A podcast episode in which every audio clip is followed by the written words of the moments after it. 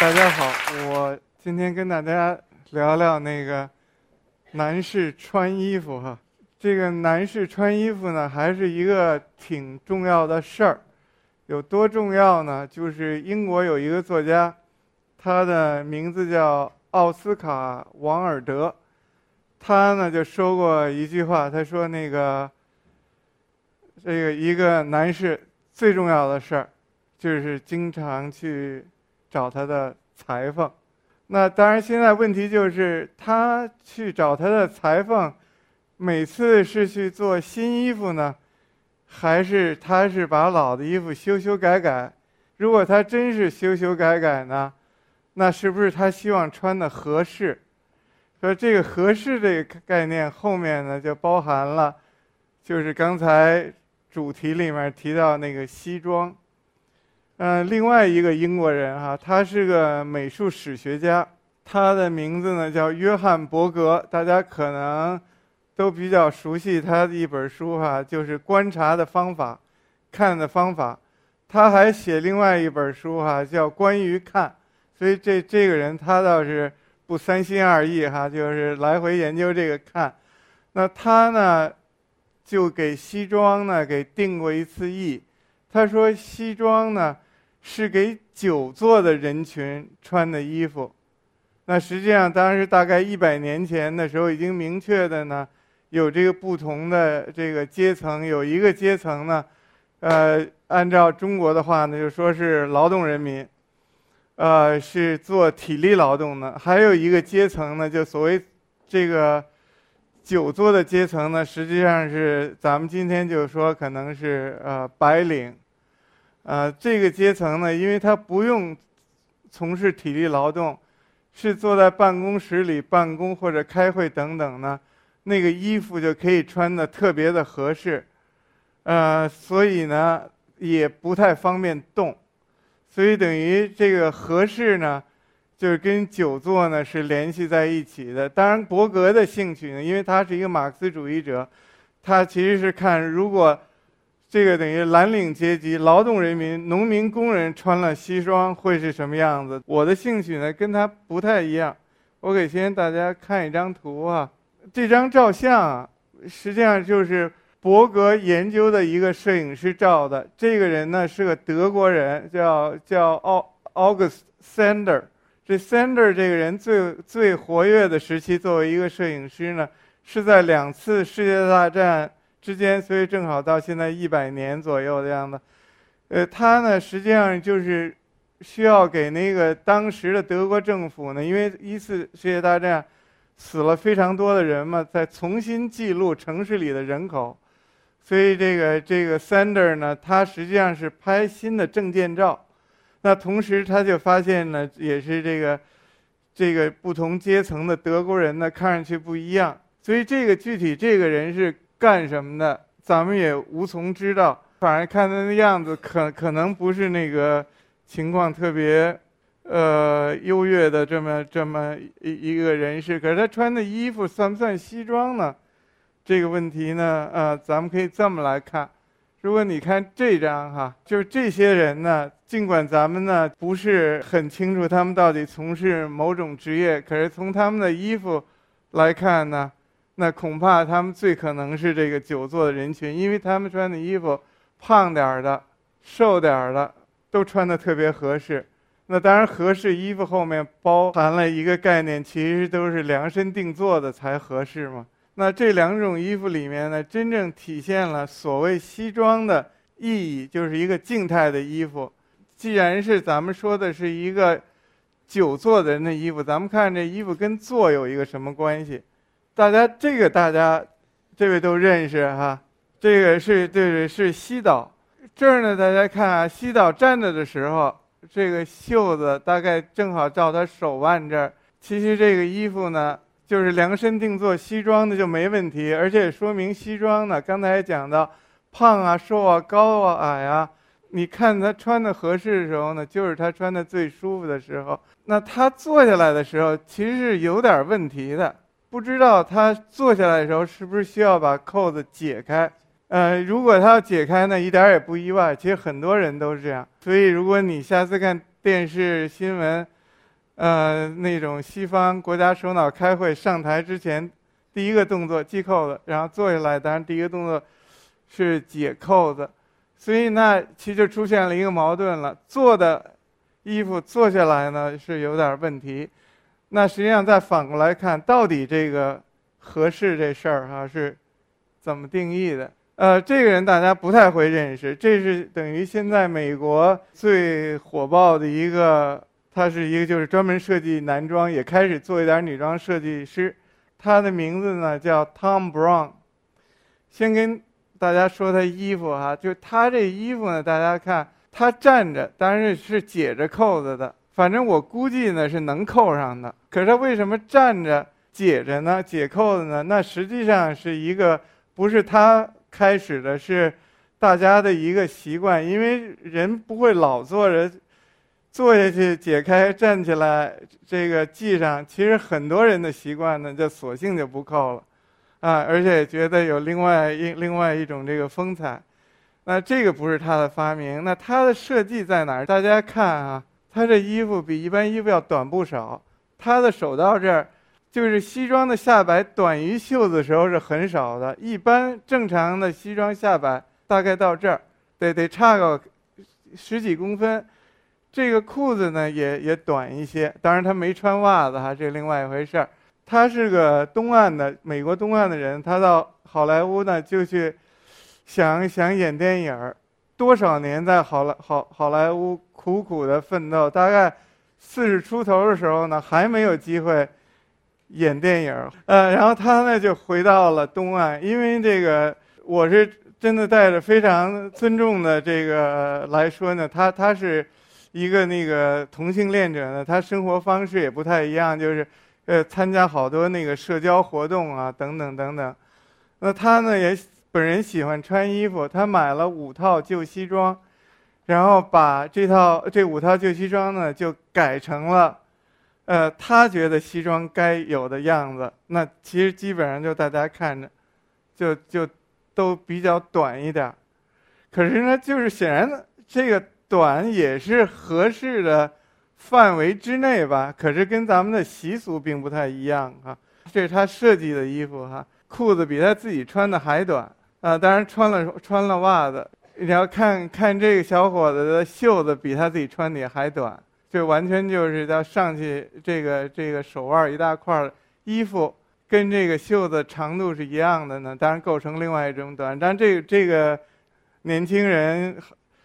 反正就是，其实年轻人穿什么衣服也都好，就是呃，看上去的确可能格外的还精神点儿哈，呃，就因为这短劲儿，所以呢，就是说，如果大家呢，就现在发现呢，合适呢是是一个问题，是不确定的，到底它怎么定义呢？咱们可以往下看哈，哎，这个大家可能人也认识啊，衣服看着也比较舒服，袖子的长短、裤子长短呢都比较。比较合适，那这个状态呢，咱们就说是个经典状态。那有意思的是，大家都知道它是干什么的。假如你不知道呢，呃，那你反正你就可以乱猜了。他是不是个律师啊？是不是个商人啊？是不是个裁缝？那当然，咱们都知道他他他都不是了哈。他是他是杀手，是干这个的。这里面呢，就有一个有意思的事情啊。咱们接着一看，哎，这位大家也都认识哈。刚才那位叫 Colin Firth，这位叫 Daniel Craig，这不是最新的那部电影，这个这个是《皇家赌场》。那他穿的衣衣服呢，也是特别的合适。这里有一个小细节啊，因为跟占座有关系呢，给大家指出来一下。这颗扣子扣上之后呢，按照最经典的设计呢，是要稍微紧一点的，可以格外的强调出这个这个腹部的肌肉。那这颗扣子呢就不系了。其实那个逻辑跟那刚才全开场是完全一样的，因为坐下的时候呢是不可能系的，所以呢很多人呢其实是现在根本是你必须的，否则人觉得你不会穿西装，就是底下那颗扣子永远不系。三颗扣子西装是扣中间一个，上面也不系。这套衣服呢，你看这个袖管的粗细程度。下回上上街血拼的时候，你再看一下北京街上卖的衣服，它是应该偏瘦一点的，实际上裤子也偏瘦一点，尽管咱们看不见哈，那实际上这个这个裤子前头也是应该是没就没褶的。那穿了这身衣服，他还要这样，那这就是也是矛盾，也是一个秘密。我我就是，因为我从来也没没在公共场合谈过这个衣服的事儿哈。所以我还请教了一个专家，他说他也不太明白，他怎么穿着衣服还能这么折腾？可实际上，从这个照片上看呀，这这还是小屋了。给大家再看一个大屋哈，这这个电影大家可能都看过啊，中文翻成《玩命快递》。这个演员叫 Jason Statham，他的西装呢稍微有点这个，其实。不不够那么紧绷绷，也是欧洲西装，可是呃还不是最紧的。不过呢，他那个活折腾的能力是有过之无不及。这点当然就是把西装上上装给脱了，然后姿态非常的优美哈，好像是舞蹈。那当然大家已经先稍微总结一下，已经发现这西装跟久坐的人群完全没关系了，是强调他的这个。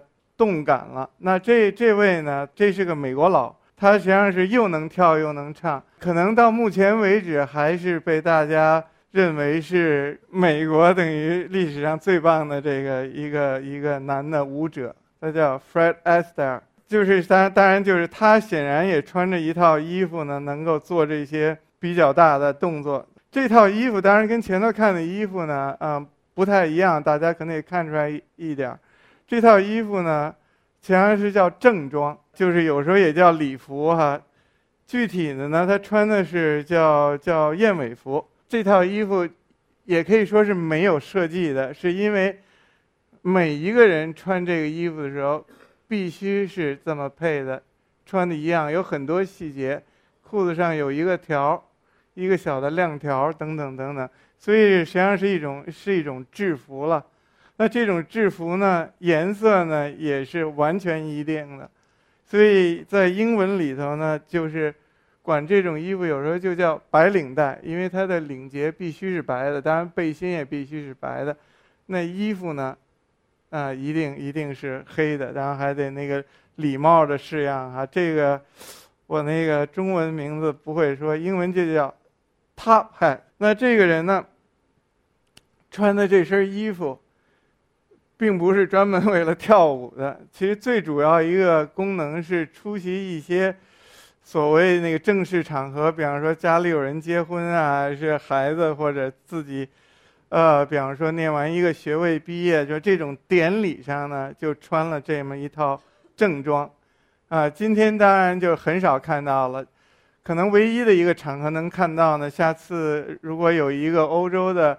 交响乐团来演出会是这个打扮，他呢叫礼服呢是是完全对的，它就是讲一个礼，它是一个礼仪嘛，所以实际上这里面尽管他在蹦蹦跳跳的，其实背后是强调的一个比较庄重严肃的一个打扮哈，所以这这个这个礼字儿挺重要。然后这些人呢是是洋和尚，那他们呢？穿的黑衣服呢，代表的是另外一个概念，就是绿，等于穿上这身衣服，就是想的事儿就不多哈，清心寡欲，就是去他去他去专注他的宗教了。然后到了这个这个犹太民族呢，他们这个打扮呢，就是既有礼又有绿，所以大家看这个衣服当然是长的哈，这是比较典型的装束。实际上是一个西装的一种一种变化，然后当然他们戴着帽子，连发型都是一样的，白白衬衫就是都是特定的。这个场面很可能是星期天，这个就是他们去那个礼拜堂做做礼拜。呃，犹太民族是比较早的那个成为那个都市人的，是因为他们那个不可能拥有土地，他们必须。有有职业，从帮人写信啊，呃，到律师啊，最终有的也当了建筑师啊，等等等等的，呃，就造成他们呢对城市里的生活呢，呃，就是今天的城市生活呢有很大的影响，其实包括这个装束。那这个黑色呢，其实咱们已经看到了几个了，一个就正装黑，一个呢咱们看到了这个这个宗教灰哈，教士黑，然后咱们又看到了一个犹太黑。那这儿呢就看到一个呢，实际上是跟时尚哈，就跟服装设计有关系。刚才看的等于都是没有人设计的，就是哥特哥特黑，哥特这个是大家肯定也都知道哈，是。都是是真的是跟黑暗有关系，跟那个吸血鬼什么的，呃有关系啊。玛玛丽雪雪莱的小说啊，等等等等。哥特式的衣服呢，这俩可能不典型，可是都是黑乎乎的。那这个设计师呢，自己长这样，啊，他他叫 Gareth Pugh，这挺奇怪的一名字。那这个人呢，他自己的打扮呢，其实跟他的设计还是挺一致的，所以跟那 Tom Brown 有一拼。那他穿的衣服呢，也可以称作是西装。一看呢，也是件白衬衣呢，带个领带，外面有一个一个这个外套。可是仔细再看，哪儿都不太对。当然，这个领带特别细长啊。这人身高我不知道是一个什么情况。然然后呢，没有翻领，说起来挺合理的。本来翻领也没用哈，翻领要不要这问题不是他第一个提出来的，在在那个欧洲传统就清教徒。有有有一支从德国到美国去，他们叫 Amish，他们老早就觉得这这没用，我估计他们是为了省，就把这个这翻领就给干掉了。那当然，他也把翻领干干掉，然后有两个皮袖子，当然还有一些细布啊，大家看肩膀什么的都比较不一样。所以这个他这个哥特黑呢，呃，实际上也代表了这么一个一种生活方式。呃，这儿呢还是黑乎乎哈，可是呢又有点不一样了。大家看，它这件是也是皮的衣服，然后呢鞋子呢特别笨重，因为这个黑呢实际上是跟开摩托车有关系的，所以这个应该是叫机车黑。机车黑早期的代表人物呢是一个电影明星，叫叫马龙白兰度。他戴了一个皮帽子，穿了皮夹克，有那么一个特标准的照相，我没放。那这个设计师呢，他怎么会设计这种衣服呢？我给大家看，啊，先看哈，这是设计师夫妇，他是服装设计师，他是美美国人，他叫 Rick Owens，他是干什么？我我给忘了，我记得他是开餐馆的，大家可以感兴趣可以上网看看看哈。所以等于他们。自己的生活方式呢，就是这样。然后给大家八卦一下这个 Rick Owens 的故事。他当然他的衣服都是都是也是一身黑。他呢也是好莱坞的演员，他比那个 Tom Brown 情况好一点。他还在一些电影里呢演过若干那个小小角色。可是他呢也决心就决定在某一个时刻哈。当然，我也不知道他是是很突然，还想了一阵子，就投身这个这个服装设计行业。那他去了比利时，上的安特卫普时装学院，当然就是欧洲等于是最好哈，也是最前卫的一所这个设计学院。然后毕业出来就留在了这个这个呃比利时，就是做做衣服了。所以他在今天呢。实际上是这个机车黑的一个一个领军人物，所以又看了几种黑哈。那等于西装呢的影子已经一点没有了，可是大家对这个黑感兴趣哈，这是发就是变着样的感兴趣。那这个呢，刚才从 Rick Owens，当然是美籍比利时设计师呢，又引出了另外一个比利时人，叫 Rob Simmons。也是安特卫普毕业的，然后他自己的这打扮呢，跟他设计的衣服呢，这回呢就毫无关系了。就是他设计的衣服，其实他想法非常多啊，设计衣服有时候也色彩缤纷的，几乎很少有全黑的。那他为什么这个打扮呢？而且大家注意哈，这是里面穿的不是衬衣了，是件 T T 恤衫，然后当然西西装裤子。其实这是一个标准的设计师打扮。想说什么呢？就是说我给你们设计花枝招展，特别炫的衣服。那我呢自己要低调呢，就穿穿穿的就是比比较没有识别性。可是恰恰呢，你穿一身黑又穿个 T 恤衫，一看就是搞设计的。嗯，然后当然这个这个老先生大家也也可能都认识哈，所以基本上所以就叫设计黑。所以如果要是有一个。是是那个设计师的聚会呢，就是就是黑压压一片哈，这个像个老和尚哈，嗯，他是个瑞瑞士非非常非常棒的建筑师，所以我们建筑师呢也参加这个设计师的行列呢，就是穿的特别黑哈，呃，反正，但是有时候常常也是一种表态，是不是我做的设计是极简的，然后是。是这个反反潮流的，是不是反反反社会的都有可能。然后刚才那个瑞士人，那这位呢？呃，是日本建筑师，呃，他叫基崎新，他的衣服是这件，其实我不认识，可是他只穿一个设计师的衣服，就是三宅医生。他是一个最不喜欢那个上街淘货的。又喜欢穿衣服的日本建筑师，那他怎么办啊？大家可能也也想知道这答案。他就每一季，就让三宅给他们家把新的一季衣服都送到他们家去，然后他就挑几件。所以呢，等于是全世界的不同的设计师，刚才提到是服装设计师、建筑设计师，还有平面设计师，还有产品设计师。我们都那个团结起来了，穿的黑乎乎的。呃，当然这个大家又认识了，估计这电影叫《大佬》。那这这这这老兄叫北野武，他们所有这些的衣服呢，是一个日本服装设计师设计的，不是三宅，是这位，他叫山本耀司。那山本耀司呢，对这个衣服的认识其实挺有意思，他实际上就是一个比较典型的。裁缝出身，他母亲是裁缝，有一裁缝店。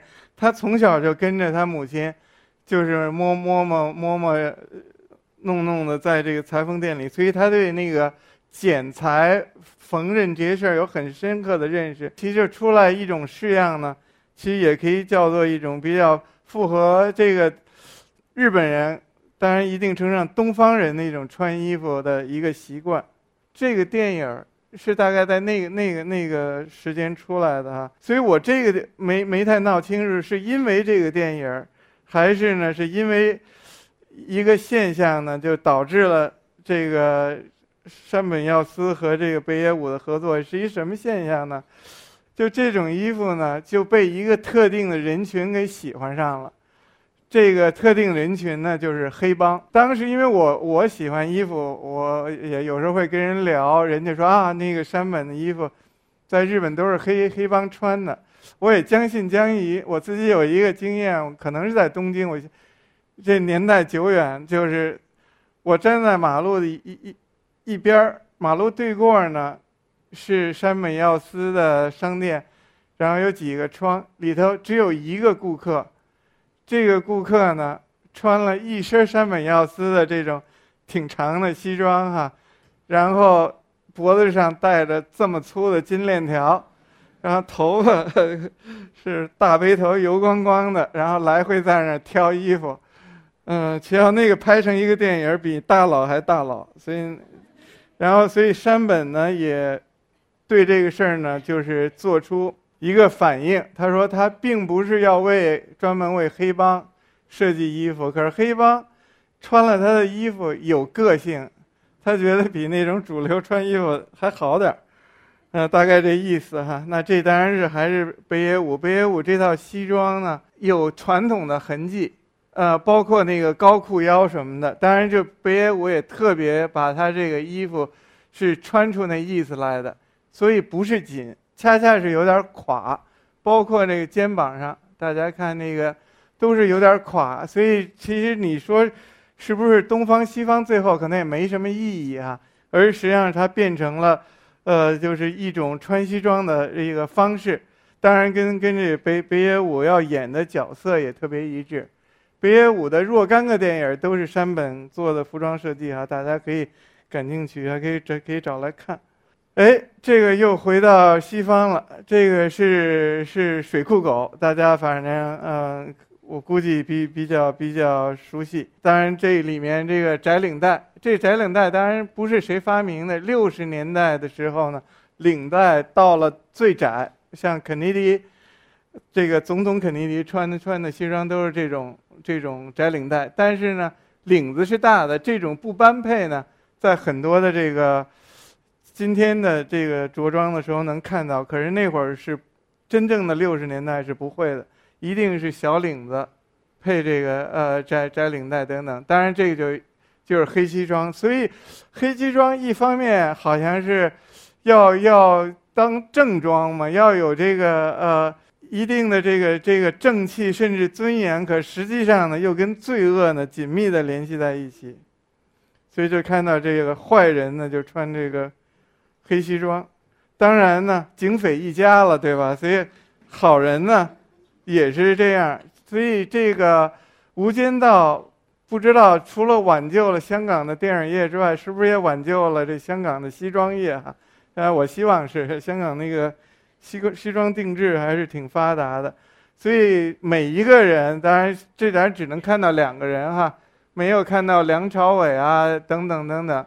那都都是都是西装，这这张照相实在不是最满意。其实等于你你发现，穿西装这事儿呢，它不仅仅是个职业装了，就是可以穿的，就是很性感。所以等于是，呃，打斗也是一种可以反过来看，也是一种性感。然后当然罪恶，这这个。这这这比较坏，也当然也是一种性感。然后，当然包括哥特黑呀，包包括这机车黑呀，可能都跟这个所谓男性的性感多少有点关系吧。哎，你看这不是太性感哈。这《丁丁历险记》大家可能也比较熟悉。当然这这个是两兄弟哈，叫杜邦兄弟，他们穿的这个呃西装呢，当然不是不是能看得出太多的特点，但是有几点是肯定的。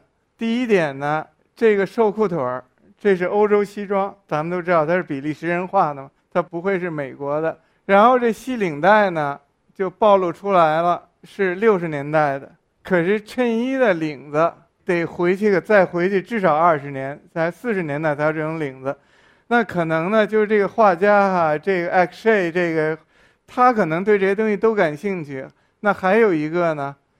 就是这种特定的礼帽，这种礼叫它礼帽是咱们中国人叫它礼帽，可实际上，如果大家记得刚才那高的那个那个顶帽啊，top hat，那个是正装的礼帽，这是每天戴的便帽，可是它是硬的，后来人家不喜欢了，所以二次世界大战以后，大家都是跟着美国人戴软帽了，可是这个这个这个《丁丁历险记》的画家呢，就给配了这么。一身衣服呢，就给这俩傻警呃傻傻侦探穿哈，我想他肯定是挺喜欢这顶帽子。然后这张照片呢，是一九五零年在英国裁缝一条街哈，叫 Savile Row 这条街拍的，是要复兴穿正装的习惯啊，也是戴这顶礼帽。这顶礼帽的英文名字叫 Bowler，Bowler 是发明这这顶礼帽的人的那个名字。所以现在好像翻译是什么圆圆顶硬礼帽哈，特别啰里吧嗦的。然后有一个人呢，坚持到最后，就是这个画家，他的名字叫雷奈·玛格里特。这张照相呢是是一九五六年照的，拍这个照相不久之后呢就过世了。当然，就是玛格里特，大家都知道，不仅仅他自己爱戴这帽子，他也爱画这顶帽子，戴这种帽子的人。嗯，讲了这些呢，实际上是开始给大家讲点这个西装的配件儿哈。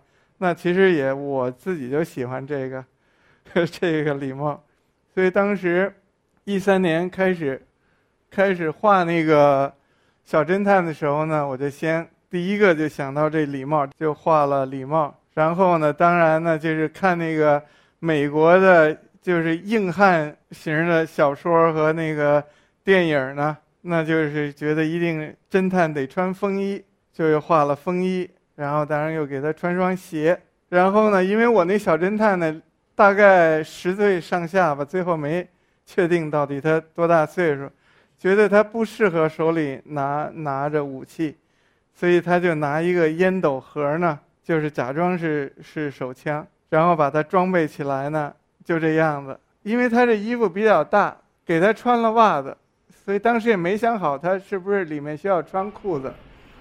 他也是一个特别傻的傻侦探哈，这个以后有机会再说。刚才呢一直在讲西装，西装实际上西装早就是冬装了，就是咱们中国人啊，亚洲人呢穿西装也很有历史了。这个据说是都是读书人，看那个场景呢，好像是在一个大学的校园上，有个钟塔什么的。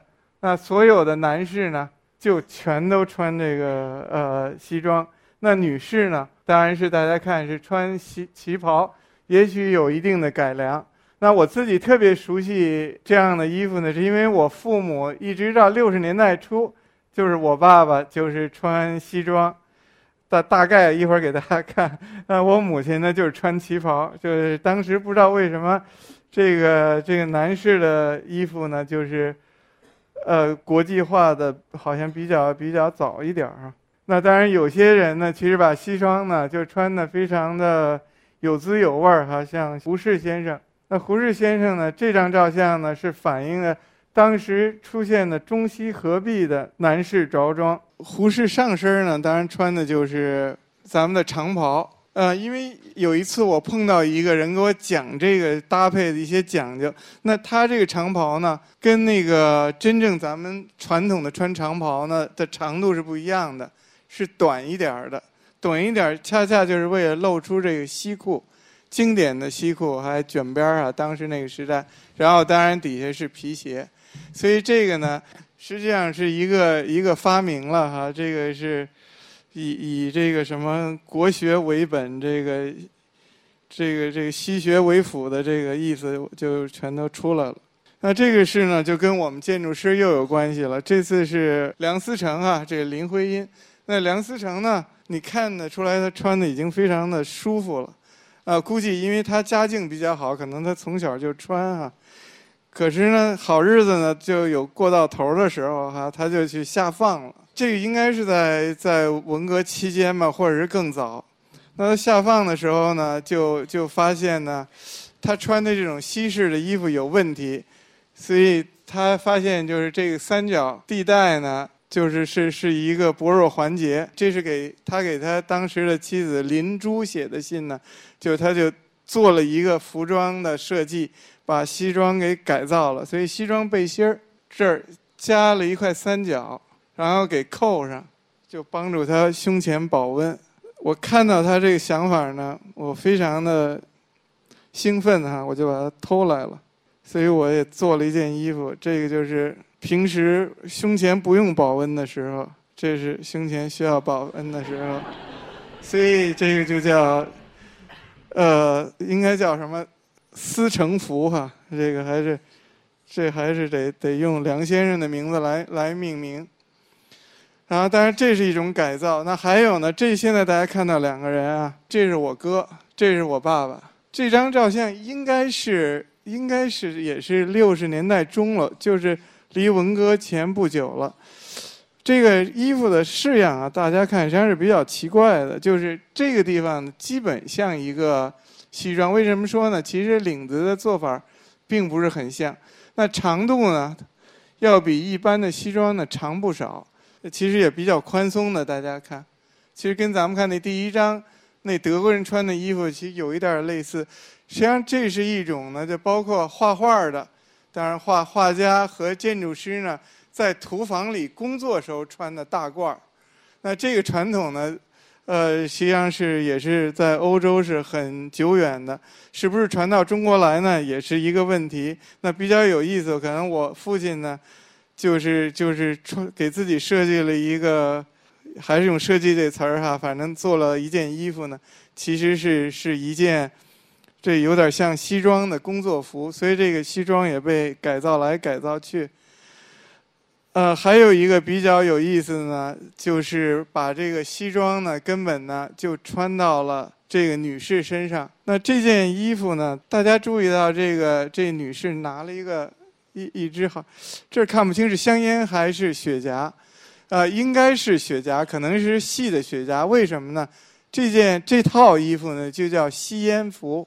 它为什么叫吸烟服呢？是那个材料呢是特殊的，是丝绒的。因为当时的那个，就就是这些这些有条件的人吧，就他们一天到晚是穷换衣服的。小礼服实际上是是专门为了吃晚饭的，就是打黑领结的。然后吃完饭呢，要抽雪茄呢，还得去换一趟衣服，就换一套丝绒的衣服。那个雪茄灰掸，就是到掉到身上一掸就掉，所以那种衣服叫吸烟服。这个衣服是圣洛朗设计的。等圣洛朗在设计这衣服的时候，那种习俗早就没有了。吸烟服本来就是就要灭绝了，可是因为呢，圣洛朗把吸烟服给了女性穿呢，使这这这种这吸烟服呢，呃，作为一个服装的形式呢，得以流传下来。那大家看到这张图的时候，也许想到，也许没想到。从而也变成圣洛朗参与这个女权主义运动的一个一个一个举动，所以实际上呢，就是这个男的穿西装呢，有时候又也可以变成女的穿西装。